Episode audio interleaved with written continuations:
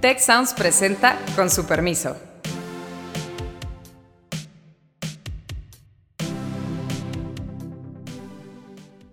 ¿Qué tal? Soy Carlos Elizondo, con su permiso. Aparecen estos contratistas que nadie conocía que ahora están vendiendo medicinas, pero más grave aún, no pueden surtir las medicinas. El problema es que el presidente jamás presentó una sola denuncia, ni penal ni administrativa, contra los supuestos corruptos. Pero hay unas cosas que por sentido común se ven muy raras Hoy nos acompañan Héctor Villarreal, profesor de la Escuela de Gobierno, y Marco Fernández como invitado también de la Escuela de Gobierno. Bienvenidos ambos. Hola, muy buenos días. Gracias este, por la invitación, colegas. Tema central a lo largo de muchos años, muchas décadas, ¿cuáles son las reglas que debe de utilizar un gobierno para contratar bienes y servicios? Todos sabemos que ahí se encuentra un potencial de corrupción gigantesco, porque darle un contrato a un amigo, aunque sea a precios de mercado, ya es para quien lo recibe un enorme beneficio. El gobierno gasta alrededor del 25% del PIB, 25% de todo lo que generamos y por lo tanto su capacidad de compra es gigantesca y puede hacer crecer o desaparecer empresas. Y con ese fin, el país ha ido construyendo reglas para que las contrataciones públicas sean por concurso y no por dedazo.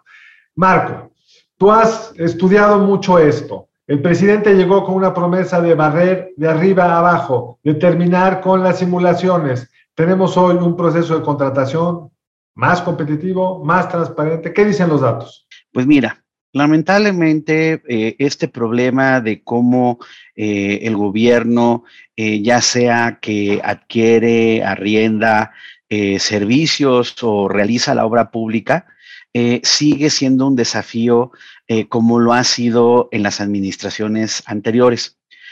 Cuando él estaba en campaña, el presidente, el entonces candidato, hoy presidente López Obrador, criticaba a sus antecesores diciendo que abusaban de una figura que se llama la adjudicación directa. Para quienes nos están escuchando, el, gobierno puede contratar eh, a través de tres mecanismos, ya sea da directamente un contrato, ya sea invita a unos eh, actores específicos una invitación restringida o lo abre a una competencia este, a través de una licitación pública para tratar de tener las mejores condiciones en la obra que contrata o en los servicios que, ya sea arrienda o, adquiere. Eh, y decía el, presidente López Obrador que en el abuso de la adjudicación directa se retrataba las redes de corrupción y que las cosas cambiarían cuando él eh, eh, llegara al poder. Lamentablemente, pues los números eh, no apuntan en esa dirección. Cuando uno, uno de sus compromisos del día del triunfo fue que ya no habría más adjudicaciones directas. Dijo, todo va a ser por concurso.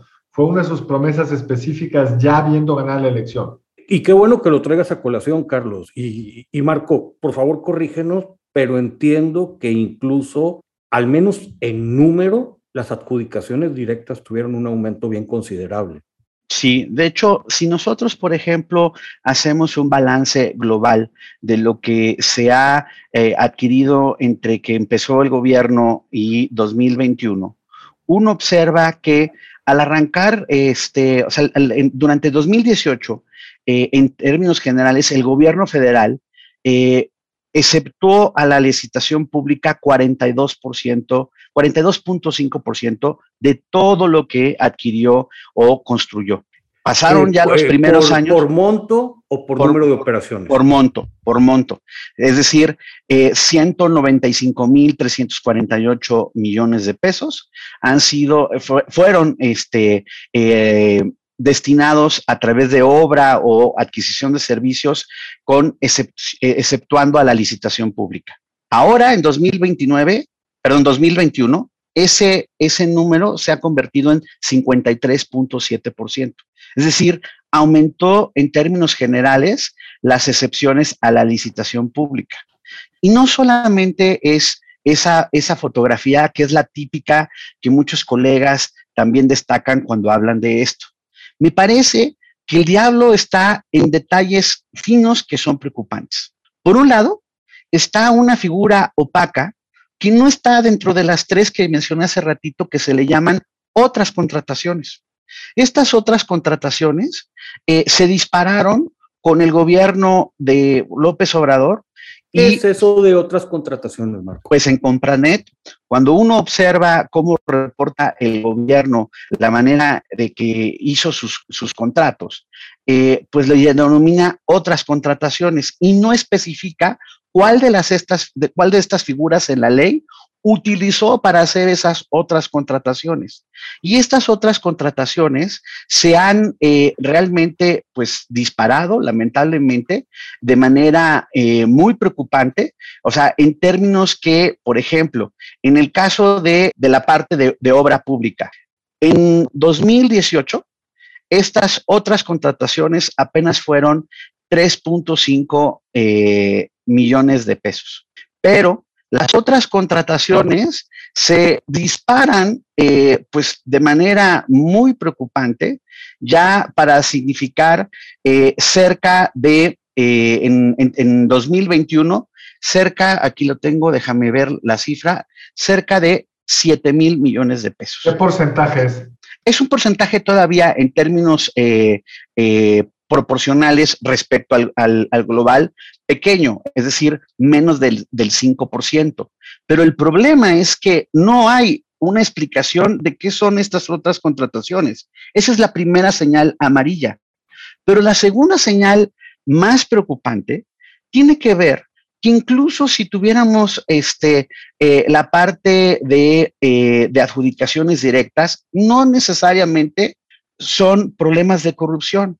La ley establece, tanto la ley de adquisiciones como la ley de obra pública, los causales, las excepciones del por qué tú podrías adjudicar un contrato.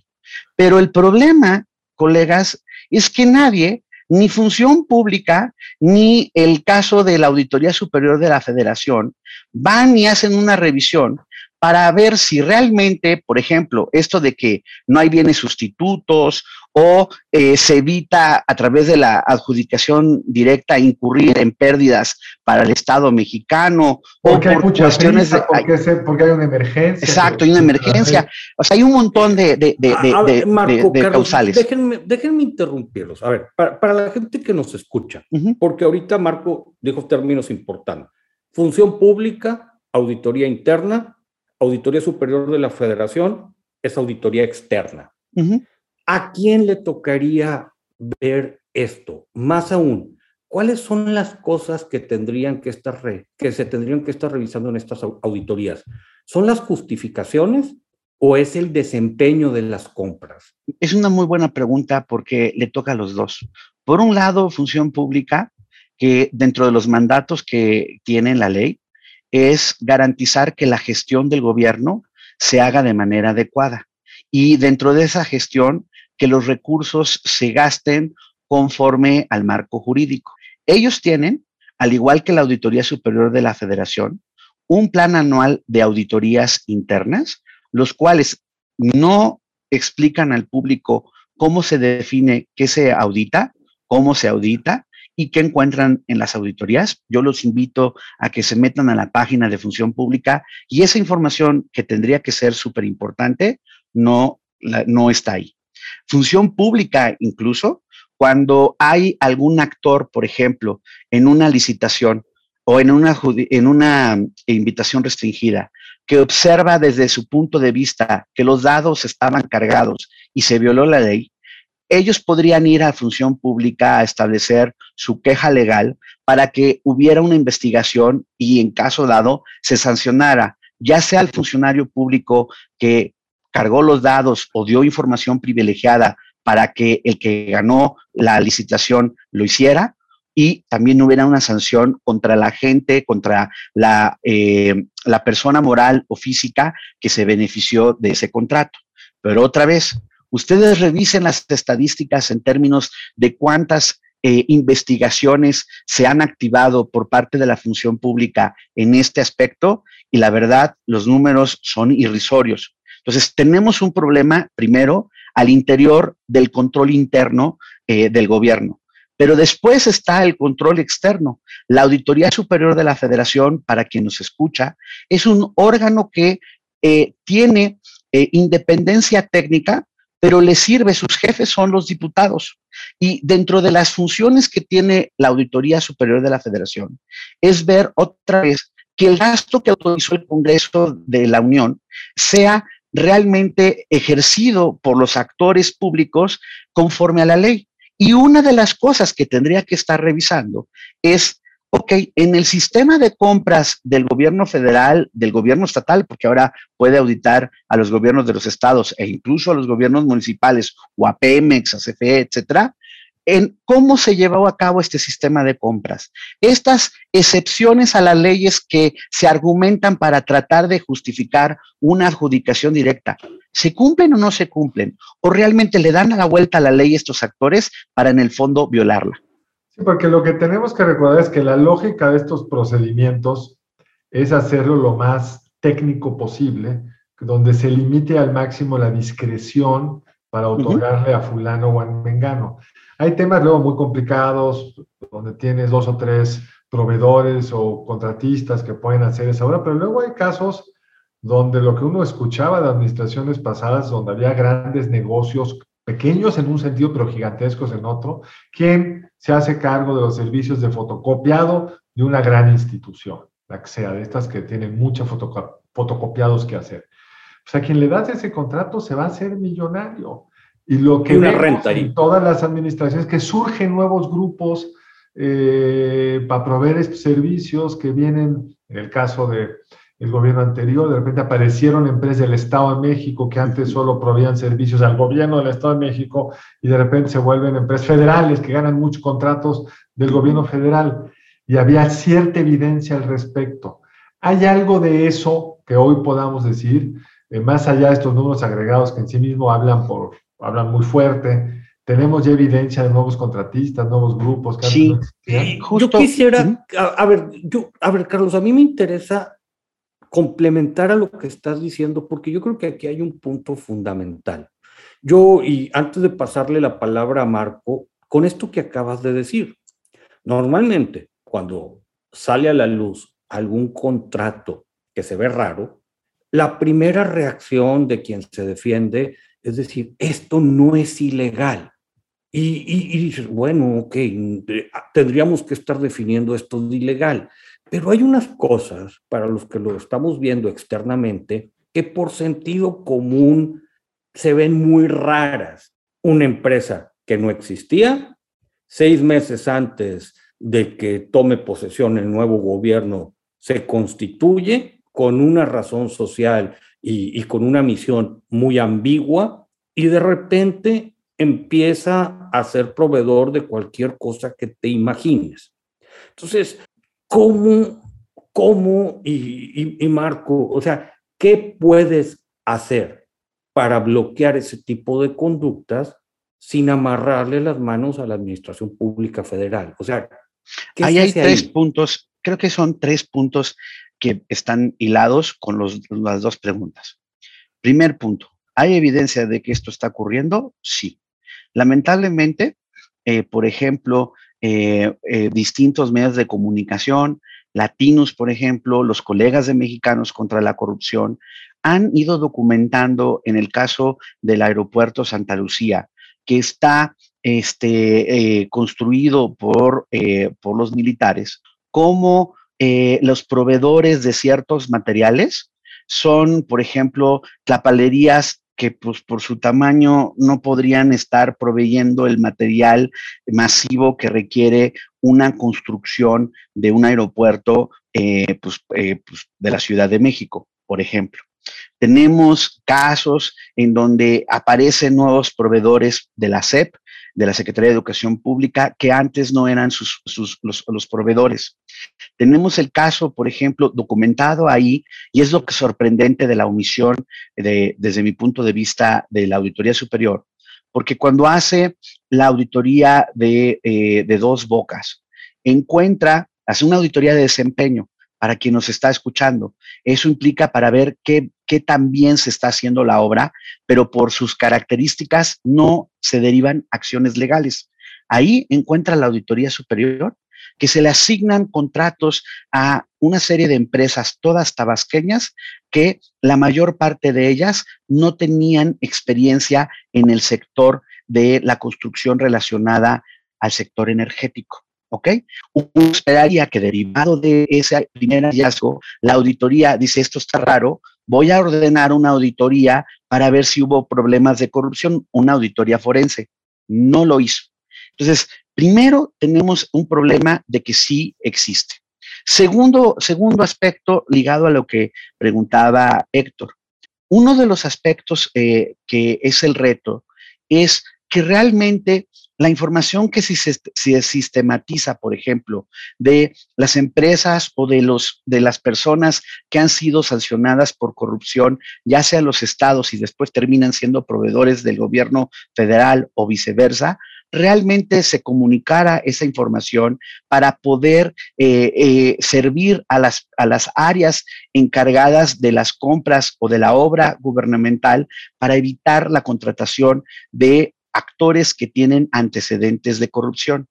Aquí salta a la vista otro problema, que es que las áreas justo encargadas de la obra o de la contratación de servicios no están profesionalizadas, ¿ok?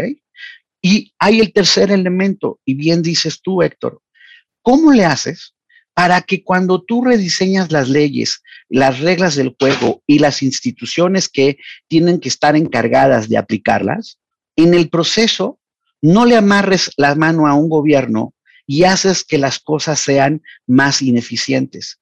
Y eso es un problema, porque, por ejemplo, si tú tienes que resolver, adquirir un bien de emergencia, no sé, alguna, algún bien relacionado a la seguridad, ahí puede haber mucha corrupción.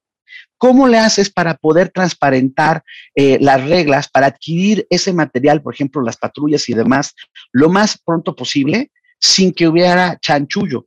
Y ese es el, uno de los retos importantes que tiene el país. Hay una cosa que se llama los estándares de contrataciones eh, abiertas que en pocas palabras, en lenguaje coloquial, es poner a disposición toda la información desde las bases del contrato, el, dinero que se tenía para hacerlo, lo que le llaman la suficiencia presupuestal, eh, etcétera, etcétera, el finiquito del mismo, todo hacerlo público, en pocas palabras, exhibir los chones de todo el proceso de la contratación o de la obra, de forma tal que sea más fácil detectar si hay un problema de corrupción. Pero eso ha habido una resistencia, no solo del gobierno federal, sino de los gobiernos de los estados y de los municipios o de las empresas como CFE y de Pemex, unas argumentando pretextos de eh, seguridad nacional, por ejemplo, para tratar de resistir la, la, parte de transparencia que acote los problemas de discrecionalidad y los espacios de corrupción.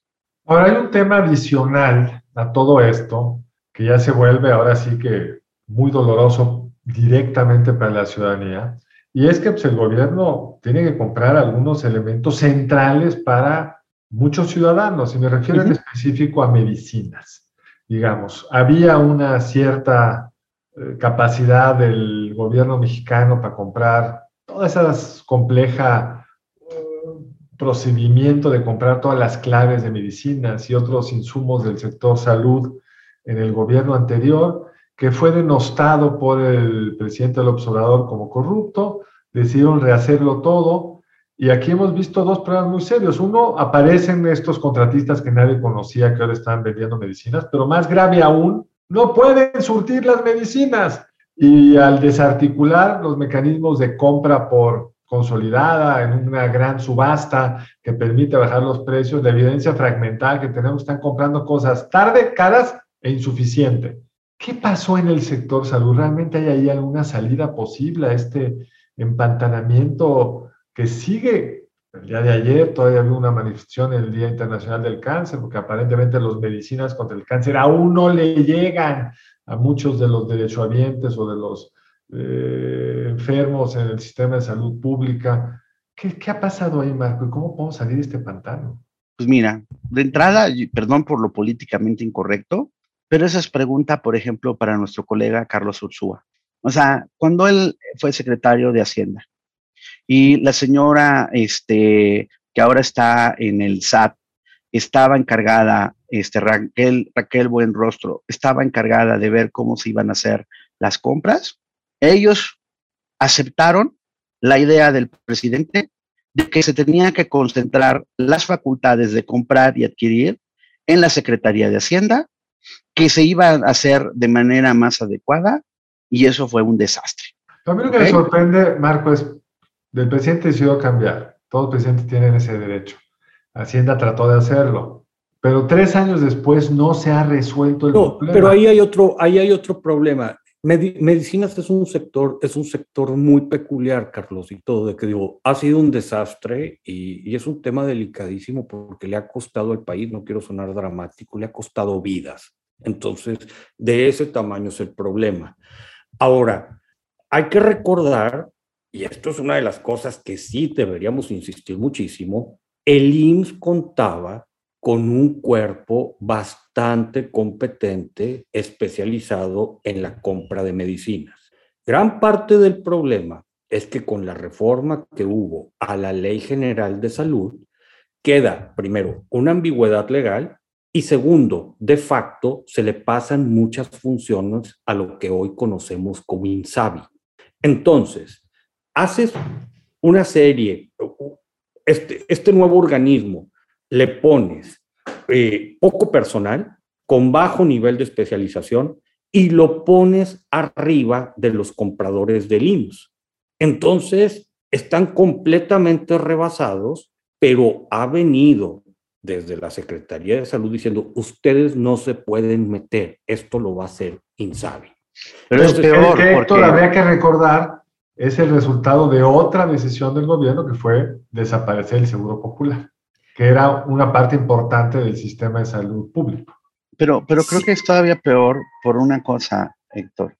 Yo no dudo que habría problemas, algunos problemas de corrupción, como lamentablemente lo ha habido a lo largo de la historia en nuestro país, como ocurrió eh, en el caso del hijo de Bartlett intentando vender a sobreprecio los respiradores precisamente para el sector salud, etc. El problema es que el presidente jamás presentó una sola denuncia ni penal ni administrativa contra los supuestos corruptos, ¿no? Entonces, se hace una decisión, porque eso lo he escuchado de los colegas especialistas en, eh, salud, el, doctor, por ejemplo, Javier Tello, que ha dado seguimiento mucho a este tema en particular de la compra de, de medicinas, y se toma la decisión de que a ciertos laboratorios no se les va a comprar porque son considerados corruptos y ni siquiera hay una acusación formal contra ellos. Entonces, empiezan a hacer, junto con lo que tú mencionas de este cambio de reglas, un desastre que bien apuntas, cuesta vidas. O sea, ahí están las manifestaciones reiteradas de los papás desesperados que sus hijas, sus hijos no tienen los medicamentos contra el cáncer. Yo los invito o sea, tenemos nosotros el privilegio de tener un seguro de gastos médicos privados.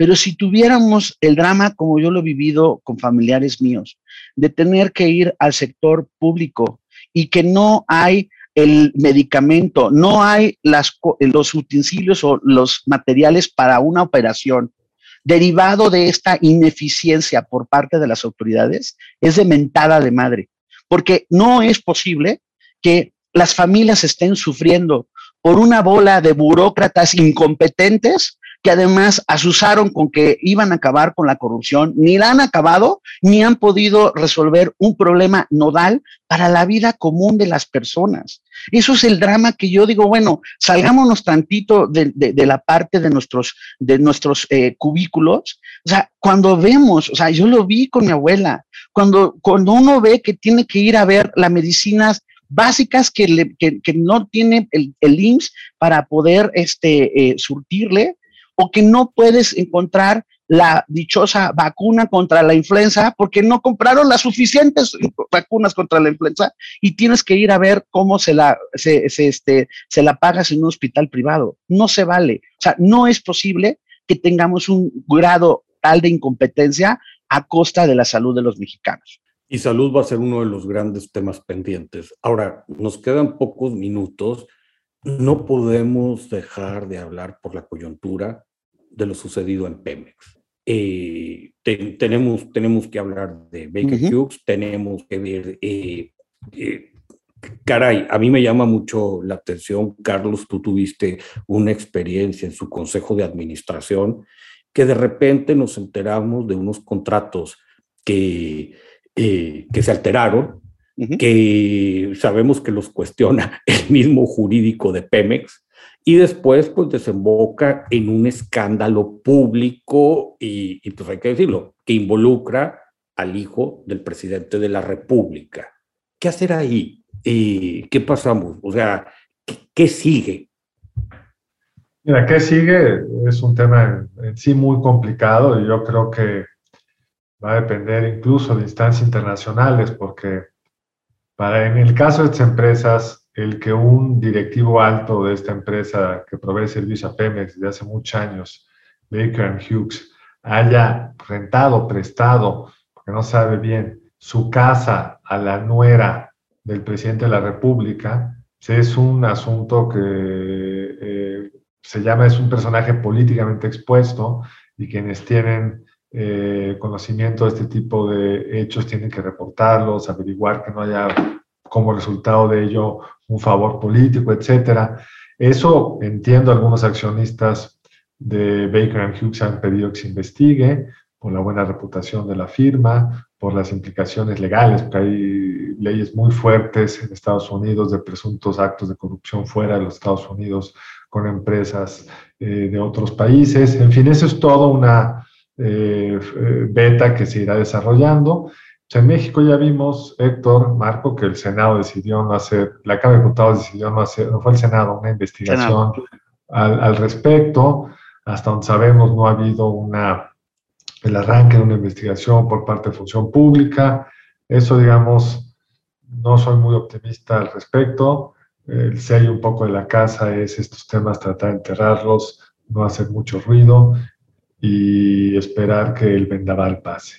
Ahora, Déjenme, déjenme interrumpirlo. Digo, ustedes a fin de cuentas tienen mucha experiencia en, en, estos temas.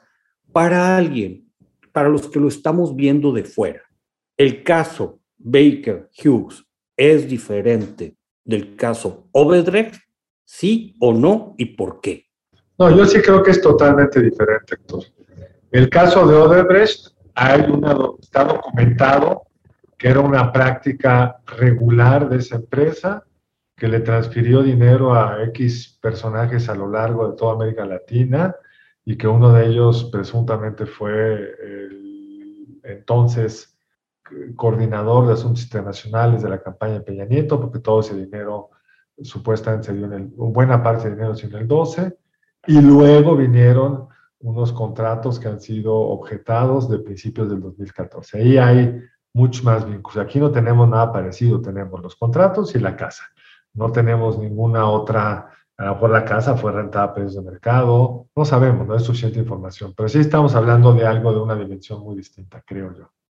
Lo que sí sabemos es, eh, y lo ha documentado la periodista Penny Ramírez, cómo los contratos se multiplicaron. O sea, el propio director de Pemex en la mañanera terminó dándole eh, la pista a la periodista para ver que no era cierto que los contratos se dieron en el 2018 solamente. Hay contratos modificados de manera sustantiva en, el 2019 y en el 20. Que tampoco en sí mismo es una prueba, Marco, porque también se expandieron los contratos de muchas otras empresas. Pemex tuvo más dinero, expandió su actividad de exploración de producción, se podría explicar de otra forma, no digo que haya sido necesariamente de otra forma, nada más habría que investigarlo. Pero justo aquí es donde viene precisamente lo que platicamos al inicio. Cuando tú en tu sistema de compras haces modificaciones sustantivas al un contrato, no basta decir, como está documentado en un pequeño párrafo, este, que es para aumentar eh, la actividad eh, ligada al, contrato, sino que se tiene que ver en la justificación legal que por el monto del contrato ya supera por mucho el límite que se permitía para la adjudicación directa.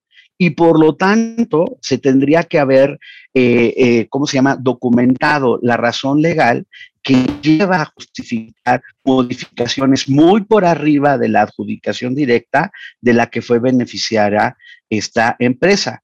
Por tratar de, eh, todavía de, decir que no hay conflicto de interés o tráfico de influencias o uso de información privilegiada, eh, el, el, hijo del presidente, pues digamos que termina hundiéndose él mismo al decir que pues trabaja de abogado sin tener las credenciales para ello en Estados Unidos, en una empresa en donde casualmente esa empresa es proveedora del gobierno federal precisamente en servicios turísticos y de la construcción del tren Maya. Entonces ya empieza esto a complicarse porque decir, bueno, pues trabaja para la empresa que es uno de los principales beneficiarios de los contratos de, este, de la obra de este gobierno, pues sí, ya, ya no, ya es difícil no argumentar que hay causales para que hubiera una investigación por parte de la función pública, por parte, ¿dónde está el órgano interno de control de Pemex? o peor habríamos que, tendríamos que tener mucho más investigaciones, parte de lo que el gobierno no quiere. El tiempo se nos está acabando, Marco. Había nada más una precisión. El grupo Vidanta no es realmente su peso, no es el proveedor de servicios de construcción, ha participado en decisiones del tren Maya que pudieron o no haberlos afectado favorablemente, pero aún eso hay muchas otras pistas, un terreno que donaron para un parque fotoeléctrico que no queda claro a cambio de qué, etcétera, etcétera. Pero para eso son las investigaciones o para eso deberían ser las investigaciones. Y yo me diría... Y para eso, perdón, antes de que acabáramos, y por eso dice uno, ¿dónde está la Auditoría Superior de la Federación? Oiga, bueno, a ver, si no va a ser el interno, pues que sea el externo, ¿no? O sea, ¿dónde está, dónde está, o sea, justo, dónde están los legisladores, los diputados que hacen decisiones de asignación de gasto para pedirle a su órgano encargado de la investigación, oiga, ¿no van a investigar esto? Claro. O sea, es que y lo que hemos visto es que la mayoría de Morena pues ya lo frenó en el Senado y supongo que trataría de hacer algo parecido en la Cámara de Diputados. Me voy con la pregunta que le hacemos a nuestro público en los podcasts. ¿Ustedes creen que este potencial, este dato de donde habita el hijo o habitó el hijo del presidente junto con, con su, su esposa merecería una investigación por parte de los órganos de control del Estado mexicano, sí o no. ¿Algunas palabras de cierre, Marco? Pues sin duda alguna este es uno de los grandes problemas de corrupción del país.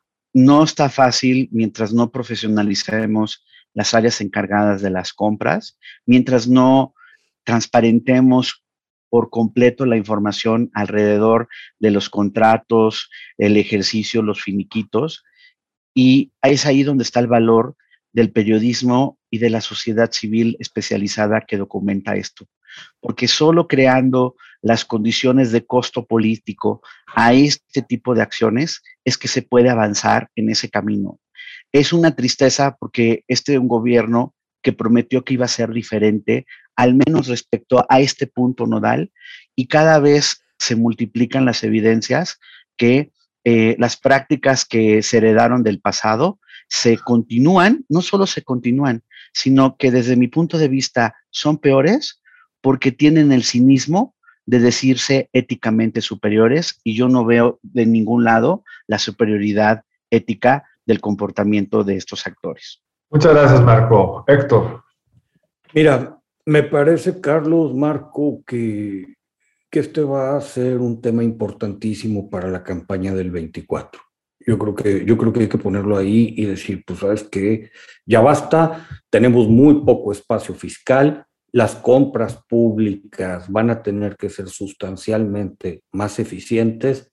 ¿Cómo hacer para que esto, que no es privativo de esta administración, que y, vaya, y te vas a los gobiernos locales y de repente te enteras de algunas cosas que, pues la ley de Herodes, si se acuerdan de la película. Entonces dices, ¿qué, qué hacer? ¿Cómo? Que, que no se vuelva un fatalismo esto de, la corrupción en, en compras y contratos públicos. Pues dos retos muy grandes, estoy de acuerdo con ustedes. Con su permiso, les agradecemos mucho que nos sigan en este su podcast favorito. Nos vemos en otra emisión en una semana más. Buenas tardes, días o cuando lo hayan escuchado. Hasta pronto. Si quieres conocer más sobre el comercio y los negocios, te invitamos a escuchar Territorio Negocios. La experiencia del cliente o del usuario es cada vez más importante. El podcast en el que hablamos sobre las nuevas tendencias de innovación, emprendimiento, finanzas y liderazgo en México y en el mundo. Escúchalo en Spotify, Apple Podcast y Google Podcast. Muchas gracias al equipo del Tecnológico de Monterrey y de Tech Sounds. Productor ejecutivo de Tech Sounds, Miguel Mejía. Asistente de producción, María Monroy. Productora de Con su permiso, Cintia Coca. Diseño, Daniela Solís, Lizeth Rodarte y Pilar Ortega. Postproducción, Max Pérez, Marcelo Segura y Sergio Chávez. Les invitamos a escuchar el siguiente episodio de Con su permiso y el resto de programas de Tech Sounds en los canales de su preferencia.